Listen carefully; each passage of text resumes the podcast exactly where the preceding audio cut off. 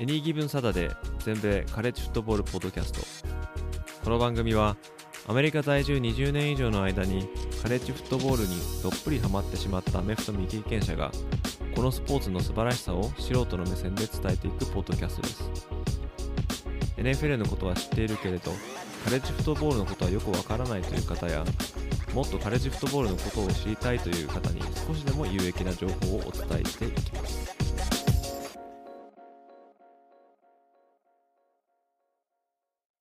皆様ご機嫌いかがでしょうか？こちらは全米カレッジフットボールファンサイト Any Given Saturday がお送りするポッドキャストです。今回のエピソードも前回に引き続き、えー、皆さんの推しチームを探すお手伝いをするシリーズです。前回は常にトップを狙えるような上昇チームをご紹介しました。ただ、皆さんの中には誰もが推したがるような強いチームは、まあ、つまらないと思う方もいらっしゃるかもしれません。そこで今回はナショナルタイトル取りまでには至らないものの、あともう一歩でプレーオフに出れるような、まあ、ある意味応援しがいのあるチーム、鉄板チーム以外のチームをご紹介したいと思います。ボーダーラインのチームだからこそ応援にも力が入るそしてそんなチームがプレーオフに出場したり、所属するカンファレンスで優勝すれば、まあ、喜びはひとしおですよね。そんなチームたちを今回はカンファレンスごとに紹介していきたいと思います。Hey, it's Kaylee Cuoco for Priceline. Ready to go to your happy place for a happy price? Well, why didn't you say so? Just download the Priceline app right now and save up to 60% on hotels. So, whether it's Cousin Kevin's Kazoo concert in Kansas City, go Kevin, or Becky's Bachelorette Bash in Bermuda, you never have to miss a trip ever again. So, download the Priceline app today. Your savings are waiting. Go to your happy place for a happy price. Go to your happy price, Priceline.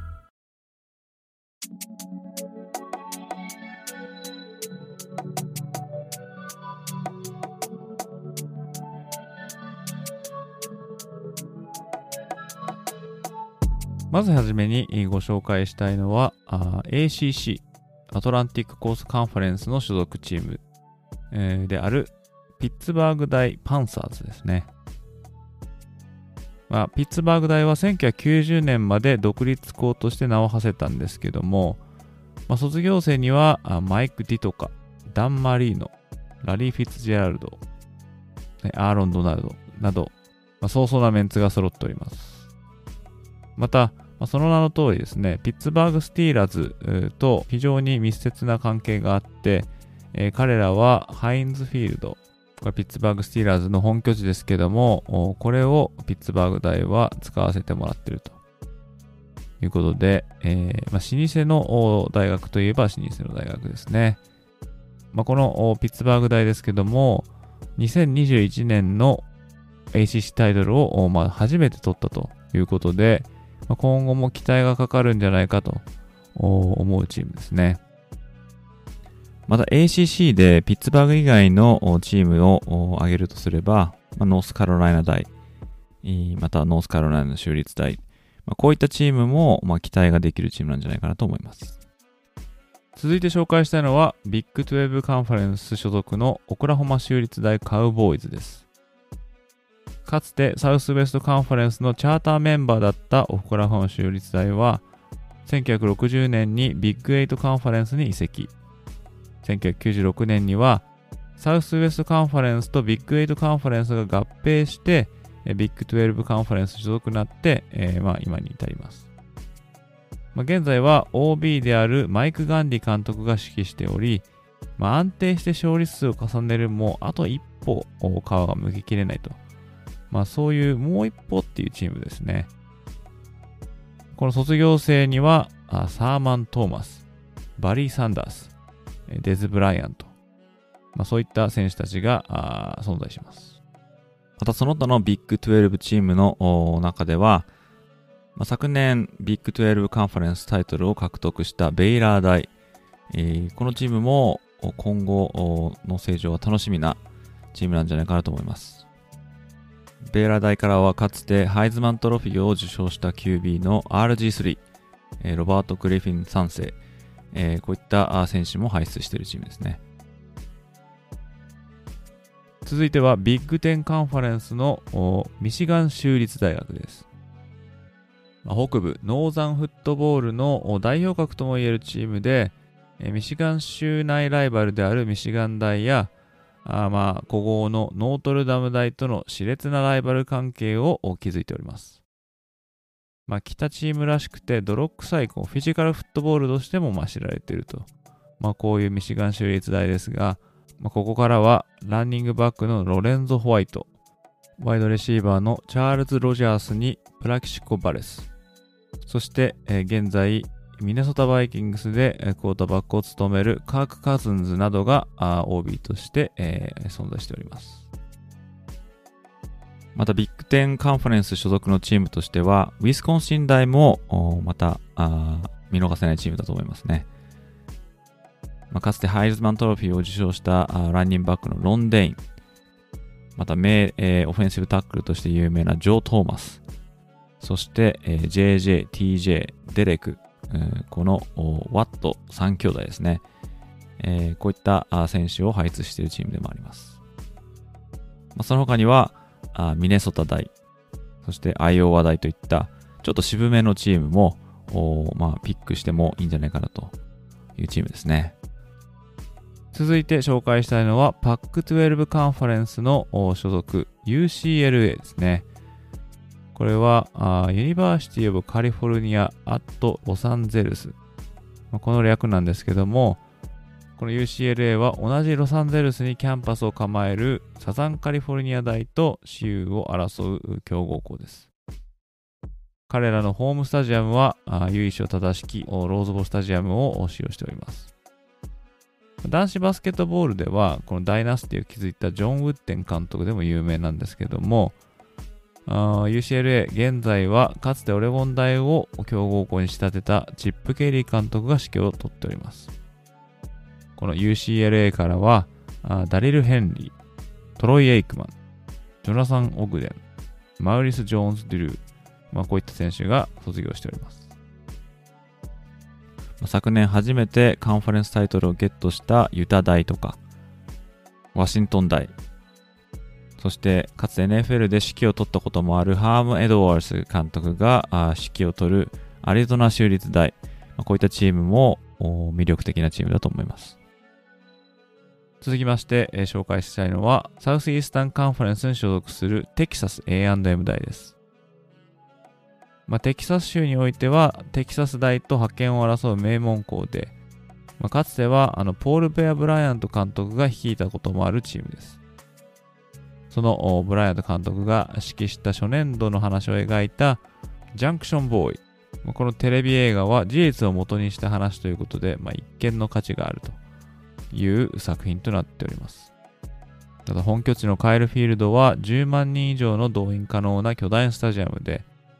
またスタジアムに大きく記されている Home of the Twelve Men。これは有名ですね。これは応援するスタジアムのファンが12人目のメンバーだというメッセージが込められているんですけども、これに関しては同じフレーズを使うシアトルシーホークスと使用権をめぐっていざこざになったこともありますね。昨年リクルーティングで大成功を収めており、ジンボ・フィッシャー監督指揮下でいよいよブレイクするかと言われる今一番期待度の高いチームだと思います。ここから出ている卒業生には、ジョン・デイビッド・クロー。これは1957年のハイズマントロフィー・ウィナーですね。そして今現在、タイタンズのクォーターバックであるライアン・テナヒル。えー、そして今オフにバファロービルズに移籍したボン・ミラー。さらにはジョニーフットボールとして、えー、名を馳せたジョニー・マンゼル。えー、彼はハイズマントロフィーも取ってますけども、まあ、こういった人たちを卒業生に持つ大学です。またその他の SEC 所属チームとしては、あミシシッピ大学。これは現在、レイン・キフィン監督が率いているチームですけども、まあ、彼はまあ、監督が非常にちょっとキャラクターの濃い監督ということで、またオフェンシまたオフェンスにすごい長けた人物ということで、えー、今後、アラバマや LSU ないしテキサス A&M が所属するような SEC のウエスト、西地区ですね、えー、ここでちょっと大暴れするんじゃないかと思われるチームです。ここまで挙げたチームたちは、いわゆるパワー5と呼ばれる NCAA 一部の上位サブディビジョン FBS、これのさらに上位の最上位の5カンファレンスに属していると言われるそういう5カンファレンスをご紹介しましたけども、その下にはですね、グループオブ5という、まあ、その他の5カンファレンスみたいなちょっと失礼な言い方になるですね、えー、まあ、区分けがあるんですね。え、まあ、もちろんここにもたくさんのチームがいるんですけども、まあ、歴史的に見てですね、このグループオブ5のチーム、これの出来っていうのは、まあ、一概にして、その監督の出来、これに非常に強く関連していると言えると思います。ですから、優秀な監督がいれば、そういったチームはいい成績を残すことができると思うんですけども、現実に言ってそういうグループオブ5のよくできる監督っていうのは、数年でパワー5の大学に引き抜かれていくと。そのことによってチーム力が低下してしまうという、まあ、傾向にあることもまたあま否めないということで、なかなかグループオ5で常に強いチームっていうのを探し出すのは難しいんですけれども、まあ、ここ最近の、ま、トレンドとして、いい結果を残しているグループオフ5、これをざっと紹介したいと思います。まだそのグループオフ5の中でも急先鋒と言われるアメリカン・アスレティック・カンファレンス。えー、ここには昨年グループオフ5チームとして初めてカネジフットボールプレーオフに出場したシンシナティ大、それからヒューストン大、セントラルフロリダ大、サザンメソディスト大、そして海軍士官学校。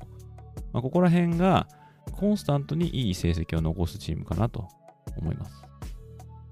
続いて紹介するのはカンファレンス USA。ここからは昨年10勝以上挙げたテキサス大サンアントニオ校、そしてアラバマ大バーミンガム校、これ略して UAB ってよく言われますけども、この2チームが結果を残しているようなチームじゃないかなと思います。そして、えー、ミッドアメリカンカンファレンス。これ MAC と称されますけども、ここもいろいろなチームがあまあ浮き沈みするようなチームですけども、まあ、印象に残ってるのはノーザンイリノイ大ですかね。えー、このチームは、まあ、結構前になるんですけども、まあ、メジャーボールゲームと言われる BCS ボール、そのうちの一つに出たこともあるというチームですが、まあ、やっぱりこの Mac から常に10勝を上げるようなチームっていうのはなかなか出てこないですね。えー、続いて、マウンテンウエストカンファレンス。え、ここには、ユタ州立大、空軍士官学校、ボイジー州立大、サンディエゴ州立大、フレズノ州立大。まあ、この5校ぐらいがあなかなかいい結果を残すんじゃないかなと思います。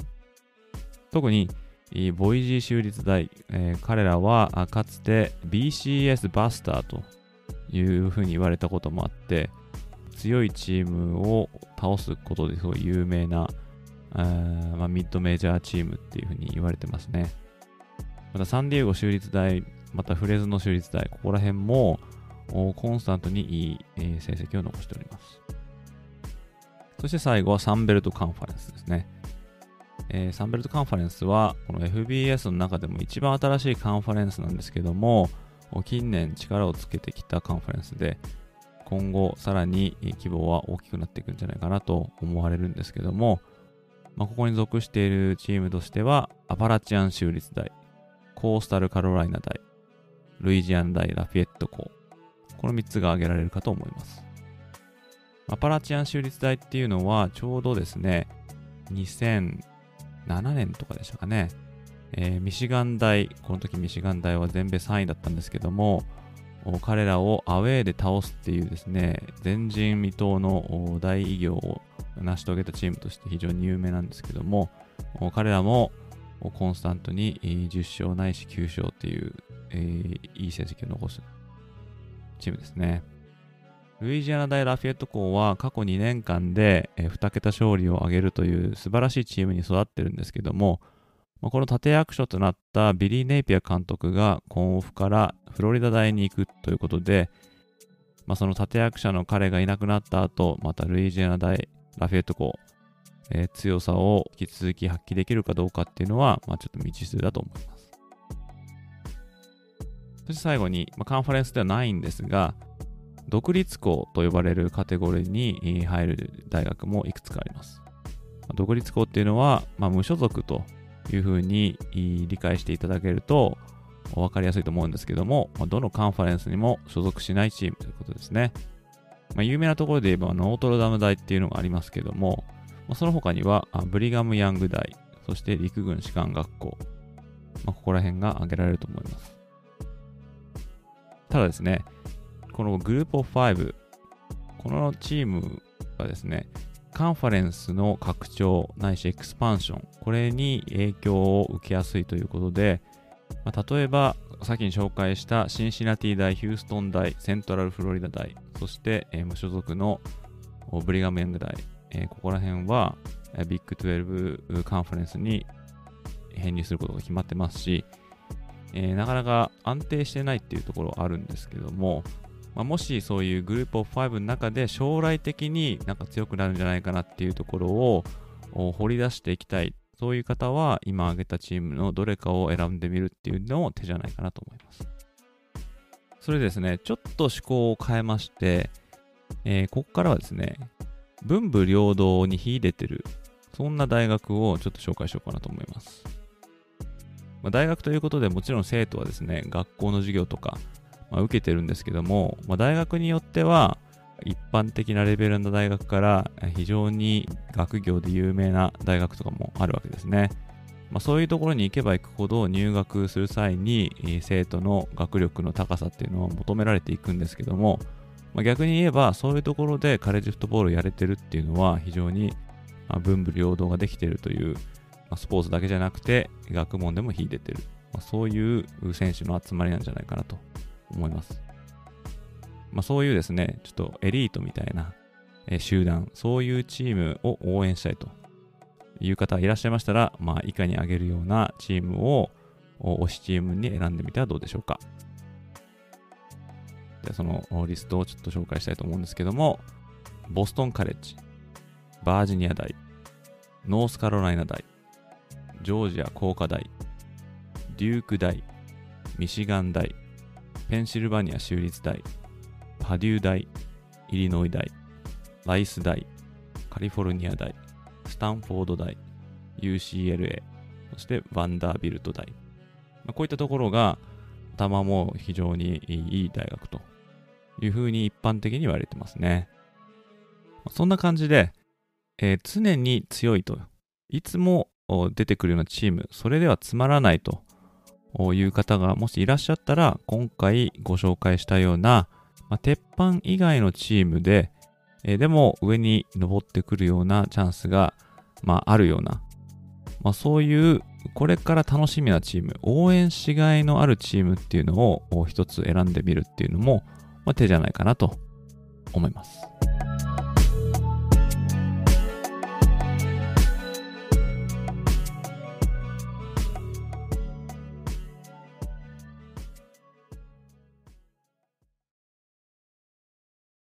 ここからは匿名で質問できる Peing に寄せられた質問に答えるセグメントをご紹介したいと思います。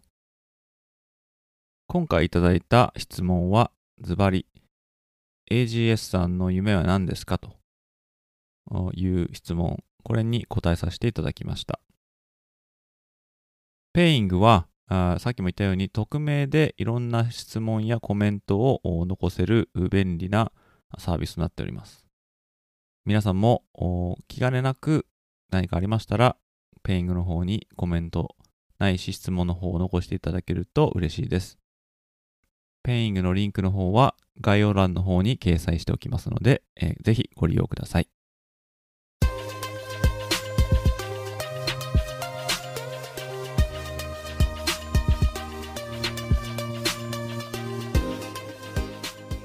じゃあ読ませていただきます。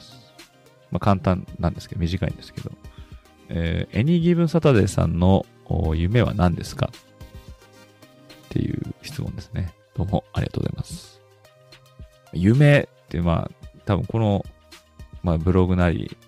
ポッドキャストなり、配信してる、この活動に関しての夢だと思うんですけど、まあ、一回ね、なんかちょっと冗談っぽく言ったことがあるんですけどね、その私、あの、ものすごい量の過去のカレッジフットボールの試合が、こう、ビデオテープ残ってるんで、これをなんかあの、カフェかバーかなんかで流しながら、ちっちゃなお店でこう、運営できたらな、なんていう、まあ確かにそれもね、やれたら面白いなって思うんですけどね。まあ、しばらくはやっぱりこの情報をちょこちょこ配信しながら、まあ、このカレッジフットボールの面白さを伝えていけたらなというのは、まあありますね。もう結構あの、ライフワーク化してるんで、まあ、ネタを作るとか、収録するとか、まあ、記事書くとかっていうんで、結構、いそいそとやってるんですけども、まあ、これがまあ別に全然苦労、苦がないんで、もうなんだったらもっと時間欲しいなっていう感じですよね。まあ、大きな夢とすれば、こういうことをしながら生計を立てられるっていうのが、まあ、夢かもしれないんですけど、まあ、なかなかそういうことは難しいと思うんですけどね。最近ですね、まあ、最近じゃないけど、たまたまに考えるんですけど、まあ、これ、あの、私、サイトは、現在のサイトは2015年からやってて、でその前身から数えるともう2009 1998年くらいからやってるんで、まあ、この情報っていうのはやっぱどんどん溜まっていくと思うんですけど、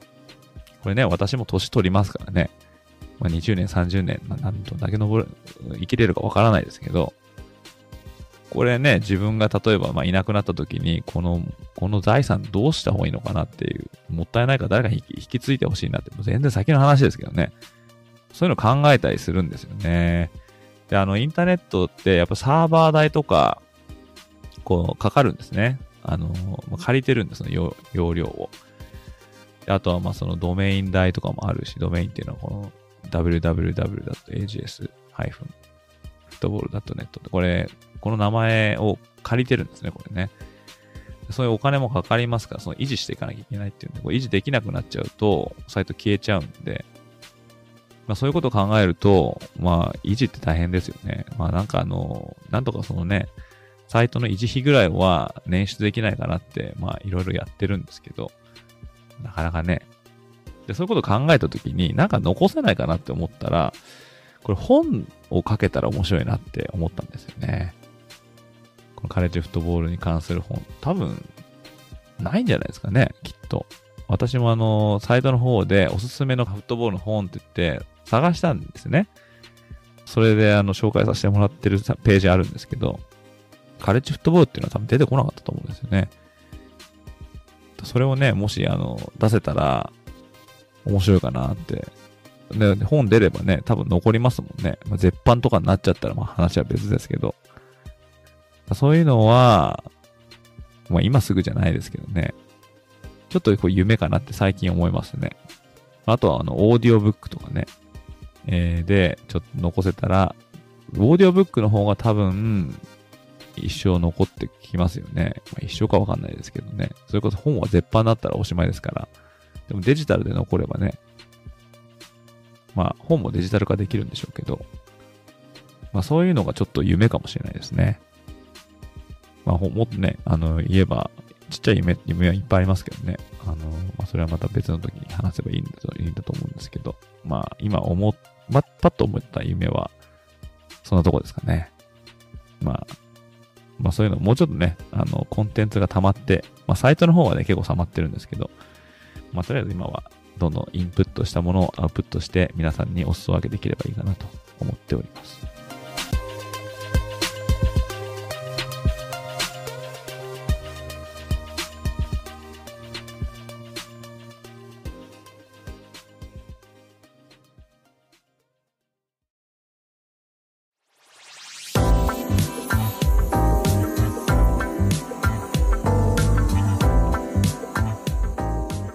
さて、エンディングの前に、今回もカレッジフットボール界に残る名言をご紹介したいと思います。今回の名言は、元ミシガン州立大学の監督であるダフィ・ドーティ監督この方が残したあ名言ですね。Football is not a contact sport. It is a collision sport. Dancing is a contact sport. こちらになります。直訳すると、フットボール。これコンタクトスポーツって呼ばれますよね。コンタクトっていうのは、まあ、体と体がぶつかり合うっていう、ま、ことなんですけども、まあ、このドーティ監督、まあ、フットボールは、まあ、コンタクトだけども、まあ、コリジョン。コリジョンっていうのは、もう衝突するとか激突するとか、まあ、そういうことを言いますね。で一方でダンシング、ダンス。これは、まあ、体と体が触れ合うスポーツだと。まあ、これが何言ってるかって言えば、まあ、フットボールっていうのは、そうやって当たりが激しい、そういうスポーツなんだっていうことを、まあ、言ってるっていうことで、まあ、タフネスが要求されるっていうことを、まあ、意味してるんだと思うんですけども、このドーティ監督はですね、ミシガン州立大学に19年在籍して、でそのうちですね、4回ナショナルチャンピオンに輝いております。これが、1955年、1957年、1965年と66年と。まあ、ということで、ミシガンステートでは、あもう、レジェンドの監督なんですけども、まあ、特にですね、昔の、まあ、1950年、60年、まあ、70年とかもそうだと思うんですけども、まあ、北の方のね、えー、大学ということで、まあ、10月、11月とかになると、まあ、非常にですね、まあ、気温が下がって、で、天気も悪くなるということで、どちらかというとですね、このビッグ10のフットボールっていうのは、あまあ、ランを重視にしているっていう風な、あまあ、傾向が昔はあったわけですね。まあ、そうなれば必然的にフィジカルの強さが求められるということで、まあ、強くないと勝てない。ガツガツ当たっていく、まあ、コリジョンってさっきも言いましたけども、まあ、そういうのがまあ普通のスポーツだだから、あまあ、フットボールにはタフネスが要求されると。まあ、そういうことを持ってない選手は、あなかなかこういうスポーツではプレーできない。でコンタクトスポーツって言うんだったら、むしろダンスでもしてなさいみたいな、まあ、そういうことだったのかもしれないんですけどね。まあ、ちょっと、まあ、精神論的なものもあってね、前時代的な、うんまあ、いい言い方なのかもしれないんですけども、まあ、そのフットボールっていう激しさ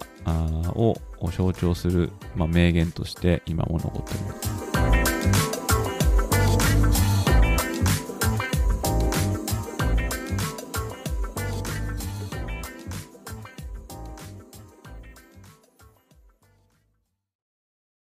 ということで今回のエピソードはここまでとなります。最後までお時間いただきありがとうございました。カレッジフットボールの情報は当ウェブサイト www.ags-football.net でもシーズン中の話から基礎知識、カレッジフットボールの歴史、読み物など盛りだくさん取り揃えておりますので、ぜひお立ち寄りください。そしてこのポッドキャストが面白かったなとか、また聞きたいなと思っていただけたら、ぜひお聞きのアプリでいいねや高評価を残していただけると嬉しいです。また、フォローやサブスクライブしていただけると、新しいエピソードが配信された時に通知が届きますので便利となっております。それでは次回のエピソードでまたお会いいたしましょう。どうもありがとうございました。